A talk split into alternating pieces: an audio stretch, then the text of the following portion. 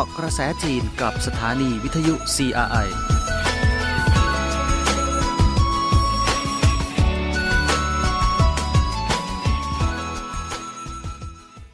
สวัสดีค่ะคุณผู้ฟัง ต้อนรับสู่รายการเกาะกระแสจีนค่ะ วันนี้คุณผู้ฟังกลับมาพบกับดิฉันรพีพันธ์วงการบรเวศที่มารับหน้าที่สรุปข่าวสารความเคลื่อนไหวที่น่าสนใจในรอบสัปดาห์นี้เกี่ยวกับประเทศจีนค่ะ มาเริ่มกันที่ข่าวเกี่ยวกับการฉลองหยุดยาวช่วงวันชาติจีน 1 ตุลาคมนะคะ ซึ่งที่จีนก็จะเป็นวันหยุดยาว ปกติแล้วก็จะหยุดเป็นสัปดาห์ทองนะคะ 7 วันด้วยกัน โดยหน่วยงานการรถไฟนะคะ พลังงานไฟฟ้าการบินพลเรือนแล้วก็อื่นๆเนี่ยได้มีการเพิ่มขีดการป้องกันโรคระบาดกับการตรวจนะคะตรวจสอบความปลอดภัย ปรับปรุงคุณภาพการบริการในการเดินทาง ก็เพื่อประกันความปลอดภัยของผู้โดยสารในช่วงหยุดยาววันชาติจีนที่ผ่านมานี่ค่ะ สถิตินะคะจากกลุ่มบริษัทการรถไฟแห่งชาติจีน ได้แสดงว่าวันที่ 1 ตุลาคมนะคะ ระบบทางรถไฟทั่วประเทศ ขนส่งผู้โดยสาร9ล้าน7แสน4,000 คนครั้งนะคะ มีขบวนรถไฟโดยสาร 8,733 ขบวนด้วยกันค่ะ บริษัทการรถไฟเมืองฮาบิน มีการกวดขันปฏิบัติตามมาตรการป้องกันโควิด -19 โดยเพิ่มการตรวจวัดอุณหภูมิร่างกายขณะเข้าออกสถานีรถไฟนะคะ รวมไปถึงการถ่ายเทอากาศแล้วก็การฆ่าเชื้อ การทำความสะอาด แล้วก็รักษาสุขอนามัยต่างๆ เป็นต้นค่ะ ก็เพื่อที่จะให้ผู้โดยสารนะคะได้มั่นใจถึงความปลอดภัยด้านการเดินทางมากขึ้น ส่วนบริษัทการรถไฟ นครเซี่ยงไฮ้นะคะสถานีรถไฟความเร็วสูงเมืองหางโจวก็มีการเฝ้าระวังผู้โดยสารที่ออกเดินทางเช่นกันค่ะ มีการเพิ่มแล้วก็ลดช่องทางเข้าออกสถานีตามความต้องการนะคะ ตามความเหมาะสมของช่วงเวลาส่วนบริษัทการรถไฟเมืองอู่ฮั่นค่ะ มีการจัดกิจกรรมต้อนรับวันชาติ นขบวนรถไฟโดยสารนะคะ ก็ทำให้ผู้โดยสารได้สัมผัสกับบรรยากาศการเฉลิมฉลองในช่วงวันชาติ 1 ตุลาคมที่ผ่านมาค่ะสำหรับการประกันพลังงานไฟฟ้านะคะ ก็มีความสำคัญไม่แพ้กันต่อการเดินทางค่ะ บริษัทจ่ายไฟฟ้าอำเภอซื่อฉุยนะคะมณฑลชันตงประสานความร่วมมือกับหน่วยงานการรถไฟ มีการจัดสรรพนักงานลาดตระเวนตรวจสภาพการจ่ายไฟฟ้า ตามทางรถไฟสายรื่อเจ้ากับหลานโจนะคะ มีการหลีกเลี่ยง และก็ขจัดความเสี่ยงต่างๆ ที่จะเกิดขึ้น ปฏิบัติงานการเดินทางแบบเน้นสีเขียวค่ะ บริษัทพลังไฟฟ้าเมืองซิงอี้มณฑลกุ้ยโจวทางใต้ของจีนนะคะ มีการจัดตั้งทีมงานบริการตระเวนตรวจความปลอดภัยการบริการของสถานีชาร์จไฟ ของรถพลังไฟฟ้าต่างๆ ในพื้นที่ให้บริการด้วยค่ะ ด้านการบินพลเรือนนะคะ มีข่าวรายงานว่าบริษัทสายการบินไชน่าอีสเทิร์นนะคะ สาขามณฑลอันฮุย ได้เดินหน้ามาตรการป้องกันและก็ควบคุมโรคระบาด กับปฏิบัติการรับมือกับความฉุกเฉินแบบคู่ขนานค่ะ ก็คือ เน้นความสามารถในการตรวจนะคะ ในเวลาแรกตรวจพบนะคะ แล้วก็รีบจัดการรวมไปถึงป้องกันการแพร่เชื้อค่ะถ้าอากาศยานเมืองหลวงนะคะ กรุงปักกิ่งก็มีการพิจารณาสภาพการเดินทางของผู้โดยสาร กลุ่มเปราะบางอย่างเช่น คนชราหรือว่าหญิงมีคันรวมไปถึงเด็กนะคะ ที่เดินทางโดยไม่มีผู้ใหญ่ด้วยค่ะ มีการจัดสรรกำลังเจ้าหน้าที่ แล้วก็จ่ายงานอุปกรณ์บริการตามหลักวิทยาศาสตร์นำเสนอบริการให้เจ้าหน้าที่ ดูแลผู้โดยสารพิเศษแบบตัวต่อตัว แล้วก็มีการใช้ภาษาจีนแบบท้องถิ่นให้บริการด้วยค่ะ ก็เพื่อประกันให้ผู้โดยสารได้เดินทางอย่างปลอดภัยแล้วก็ราบรื่น ในช่วงหยุดวันชาติ แล้วก็ฉลองสัปดาห์ทองนี้ค่ะ สำหรับกิจกรรมนะคะในช่วงฉลองหยุดยาววันชาติจีน ก็มีอีกหนึ่งนิทรรศการนะคะที่ได้รับความสนใจอย่างมากเลยก็คือ นิทรรศการเรื่องการต่อสู้ในยุคใหม่ค่ะ ได้รับความสนใจอย่างมากจากประชาชนนะคะนิทรรศการดังกล่าวก็คือจัดขึ้นที่กรุงปักกิ่ง โดยแบ่งออกเป็นเขตการแสดงของส่วนกลาง การแสดงของส่วนท้องถิ่น แล้วก็เขตการแสดงแห่งอนาคตค่ะ โดยมีการแสดงกลางแจ้งแล้วก็การแสดงที่ ให้ผู้ชมนะคะที่เข้าชมงานเนี่ยสามารถมีปฏิสัมพันธ์ได้ด้วย พื้นที่จัดแสดงทั้งหมดนะคะมีกว่า 30,000 ตารางเมตรด้วยกัน ก็มีการนำเสนอรูปภาพ คลิปวิดีโอ สิ่งของนะคะแล้วก็หุ่นยนต์จำลองต่างๆ รวมแล้วกว่า 6,000 รายการ สะท้อนถึงผลสำเร็จนะคะในด้านการต่อสู้เพื่อพัฒนาเศรษฐกิจสังคมในความหลากหลายมิติที่มีเนื้อหาที่สมบูรณ์ค่ะ ก็ดึงดูดผู้ชมนะคะ ชาวจีนให้หลั่งไหลกันเข้ามาชมอย่างมากค่ะ และในรอบสัปดาห์นี้นะคะ นอกจากมีวันสำคัญอย่างวันชาติจีน 1 ตุลาคมแล้วนะคะ ในวันที่ 4 ตุลาคมปีนี้นะคะ ที่เพิ่งผ่านมา ก็ตรงกับวันขึ้น 9 ค่ำเดือน 9 ตามปฏิทินจันทรคติจีนค่ะ ถือว่าเป็นเทศกาลฉงหยางเจียนะคะ หรือเทศกาลแห่งการให้ความสำคัญกับผู้สูงอายุ หรือเรียกว่าวันผู้สูงอายุจีนนั่นเองค่ะ ชาวจีนนะคะ คุ้นเคยกับสำนวนนะคะ จีนที่ว่าพระอาทิตย์ตกสีแดงสวยที่สุด ก็เป็นตัวแทนของผู้สูงอายุจีนนะคะ เทศกาลฉงหยางปีนี้อยู่ในช่วงหยุดยาววันชาติจีนด้วยนะคะ อยู่ในช่วงสัปดาห์ทองฉลองวันชาตินั่นเอง เพราะฉะนั้นท้องที่ต่างๆ ของจีนก็มีการจัดกิจกรรมแสดงความเคารพต่อผู้สูงอายุ ด้วยรูปแบบต่างๆนะคะ ให้เหล่าบรรดาผู้สูงอายุมีความสุขแล้วก็รู้สึกได้ถึงความอบอุ่นหัวใจค่ะ โดยในช่วงเช้าวันที่ 4 ตุลาคมนะคะ ที่สถานสงเคราะห์คนชรา เขตอู่ชางเมืองอู่ฮั่นบรรดาผู้สูงอายุมีการร้องรำทำเพลงบนเวทีแม้ว่าจะอายุมากแล้วนะคะ แต่ลีลาของผู้สูงอายุแต่ละท่านก็คือ สร้างบรรยากาศ คึกคักนะคะ แล้วก็ดูมีชีวิตชีวาอย่างดีเลย นอกจากนี้ก็มีการแสดงศิลปะต่างๆ ด้วยค่ะ ผู้สูงอายุบนเวทีนะคะ แสดงรายการศิลปะกันด้วยรอยยิ้ม แล้วก็มีบรรยากาศที่คลึกคลื้น ให้ผู้ชมด้านล่างที่เป็นสุผู้สูงอายุด้วยกันนะคะ ได้ชมกันแล้วก็มีความสุขกันทุกท่านเลยอาม่าแซเว่ยคนหนึ่งนะคะ กล่าวว่าชอบกิจกรรมสนุกสนานเหล่านี้ ผู้แสดงนะคะทำการแสดงได้ดีมาก แล้วก็รู้สึกอบอุ่นเหมือนมีความสุขเหมือนกับอยู่ที่บ้านเลยค่ะ ขณะที่โรงอาหารแห่งความสุขนะคะในหมู่บ้านซีเจียโก เมืองชีฟูนะคะมณฑลชันตงพ่อครัวได้มีการเตรียมขนม แล้วก็เกี๊ยวน้ำที่มีไส้หลายชนิดให้ลูกค้าผู้สูงอายุทั้งหลายค่ะ โดยได้มีการจ้างช่างแต่งหน้าแล้วก็ช่างภาพนะคะมาบริการให้กับผู้สูงอายุด้วย ก็เพื่อที่จะเก็บไว้นะคะถ่ายภาพเก็บไว้เป็นที่ระลึกในงานเทศกาลชงหยางเจียสำหรับ หมู่บ้านซีเจียโกนะคะ ถือว่าเป็นต้นกำเนิดของโรงอาหารแห่งความสุขของจีนของเมืองชีฟูค่ะ ผู้บริหารหมู่บ้านได้มีการจัดตั้งโรงอาหารแห่งความสุขก็คือ ยึดหลักนะคะปรัชญาจีนโบราณที่ว่าเคารพและรักผู้สูงอายุนอกบ้าน เหมือนกับผู้สูงอายุในบ้านค่ะ นอกจากจะมีการเสนออาหารในโรงอาหารแล้วนะคะ ก็ยังมีบริการส่งอาหารไปที่บ้านของผู้สูงอายุด้วย มีการช่วยตัดผมแล้วก็จัดแสดงนิ้วค่ะ อาม่าจางซื่อหลานนะคะ อายุกว่า 90 ปี เดินเหินไม่ค่อยสะดวกก็เป็นหนึ่งในลูกค้าที่ใช้บริการส่งอาหารถึงที่บ้าน ของโรงอาหารแห่งความสุขที่นี่ค่ะ หมู่บ้านซีเจโกนะคะ แต่ละวันก็คือร้วนมีจิตอาสาส่งอาหารสดๆ ร้อนๆ ไปให้ที่บ้าน อาม่ากล่าวว่ากับข้าวอาหารร้อนเนี่ยก็ทำให้ผู้ทานอย่างเธอนะคะ รู้สึกอบอุ่นหัวใจอบอุ่นร่างกายด้วยค่ะ ผู้สูงอายุหลายคนก็ทำงานนะคะ เป็นอาสาสมัครอย่างที่ทะเลสาบดอกบัวเขตชัยเตียนเมืองอู่ฮั่นนะคะ มี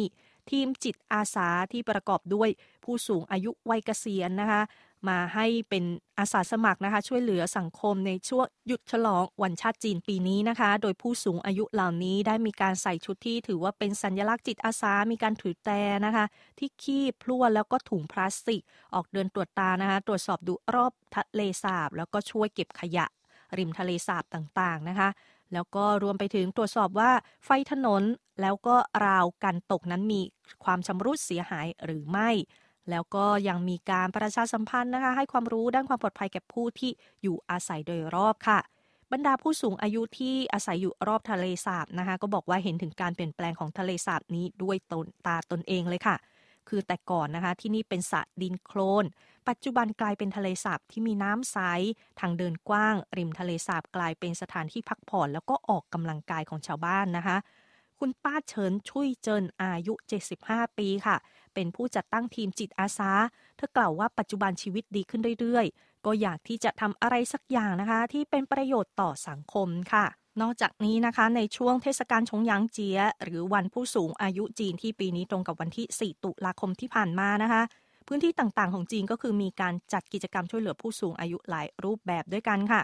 ยังมีที่สถาบันดูแลผู้สูงอายุแห่งหนึ่งนะคะ ที่ตำบลเยี่ยนเจียวมณฑลเหอเปย ก็มีการจัดกิจกรรมให้ผู้สูงอายุร่วมกันชมดอกเบญจมาศแล้วก็ทานขนมฉงยางค่ะ เต็มไปด้วยบรรยากาศที่อบอุ่นไม่แพ้ที่อื่นนะคะ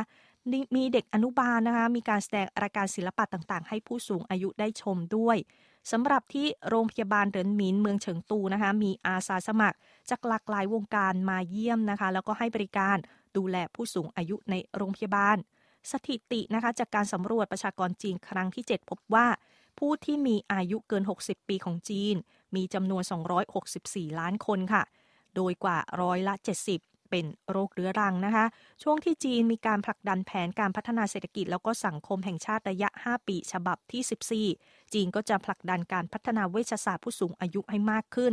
พื้นที่ต่างๆ ของจีนนะคะ จะเพิ่มการให้บริการเวชศาสตร์ผู้สูงอายุ สนับสนุนให้สถาบันดูแลผู้สูงอายุขนาดใหญ่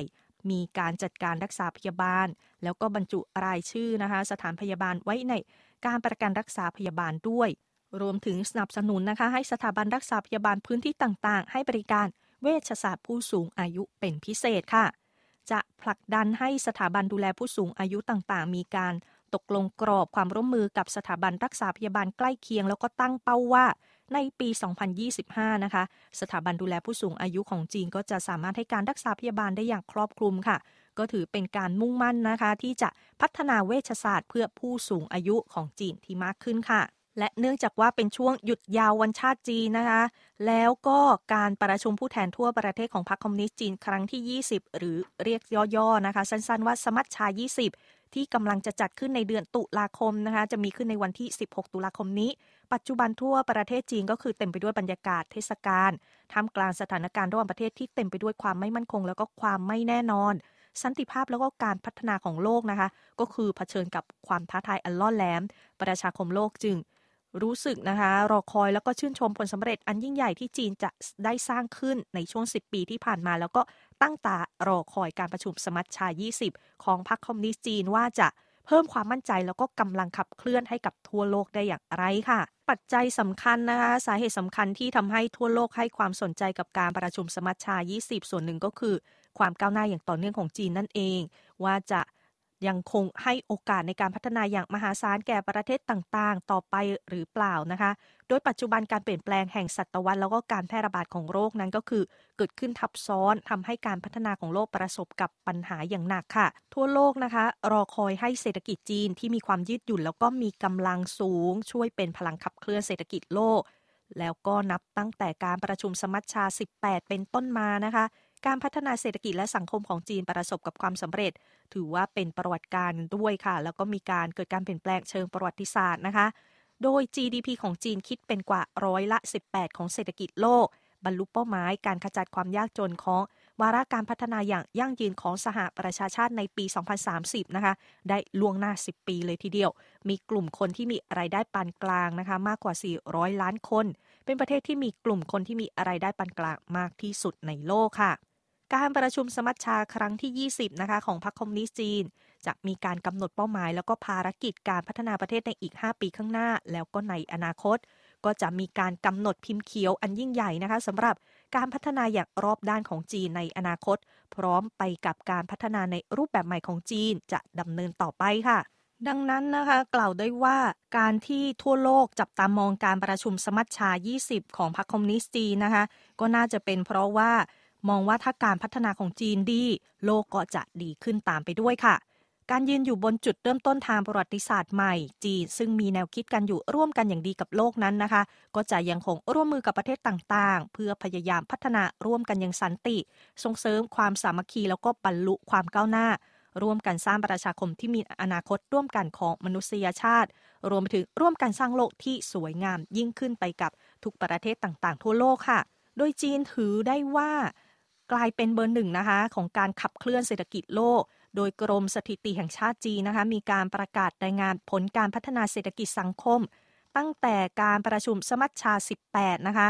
ระบุว่าตั้งแต่ปี 2013 ถึง 2021 จีนมีการสร้างคุณูปการ เพื่อส่งเสริมการเติบโตของเศรษฐกิจโลก โดยคิดเป็นสัดส่วนนะคะ สูงถึงร้อยละ 38.6 ค่ะ สูงกว่าตัวเลขสัดส่วนของประเทศ G7 ซึ่งเป็นแรงขับเคลื่อนเศรษฐกิจโลกอันดับหนึ่งนะคะ โดยนับตั้งแต่การประชุมสมัชชา 18 เป็นต้นมา เศรษฐกิจจีนมีการพัฒนาค่อนข้างเร็วค่ะ อัตราการเติบโตของเศรษฐกิจจีนสูงกว่าอัตราเฉลี่ยของโลกอย่างเห็นได้ชัด ปี 2013 ถึง 2021 นะคะ เศรษฐกิจจีนเติบโตร้อยละ 6.6 โดยเฉลี่ยสูงกว่าการเติบโตของเศรษฐกิจโลก ซึ่งอยู่ที่ร้อยละ 2.6 ค่ะ ปี 2020 นะคะ เมื่อเผชิญกับผลกระทบจากโควิด -19 เศรษฐกิจจีน มีการเติบโตอยู่ที่ร้อยละ 2.2 เป็นประเทศเดียว ที่ถือว่ารักษาการเติบโตเชิงบวกในโลกค่ะ นับตั้งแต่ปี 2012 เป็นต้นมานะคะในการประชุมสมัชชา 18หลังจากมีการประชุมสมัชชา 18 แล้ว GDP จีนอยู่ที่ 1,770 ล้านเหรียญสหรัฐ จัดอยู่เป็นอันดับ 2 ของโลก คิดเป็นร้อยละ 18.5 ของโลกค่ะ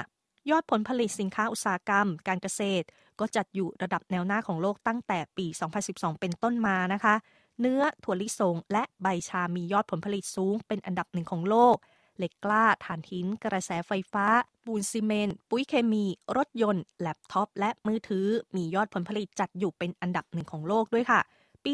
2021 นะคะ ยอดการผลิตน้ำมันดิบของจีน จัดอยู่เป็นอันดับ 5 ของโลก ส่วนยอดการค้าของจีนนะคะ ขึ้นมาอยู่เป็นอันดับหนึ่งของโลกในปี 2020 ค่ะ โดยมียอดการค้าเพิ่มขึ้นจาก 440 ล้านเหรียญสหรัฐนะคะ มาเป็น 530 ล้านเหรียญสหรัฐในปี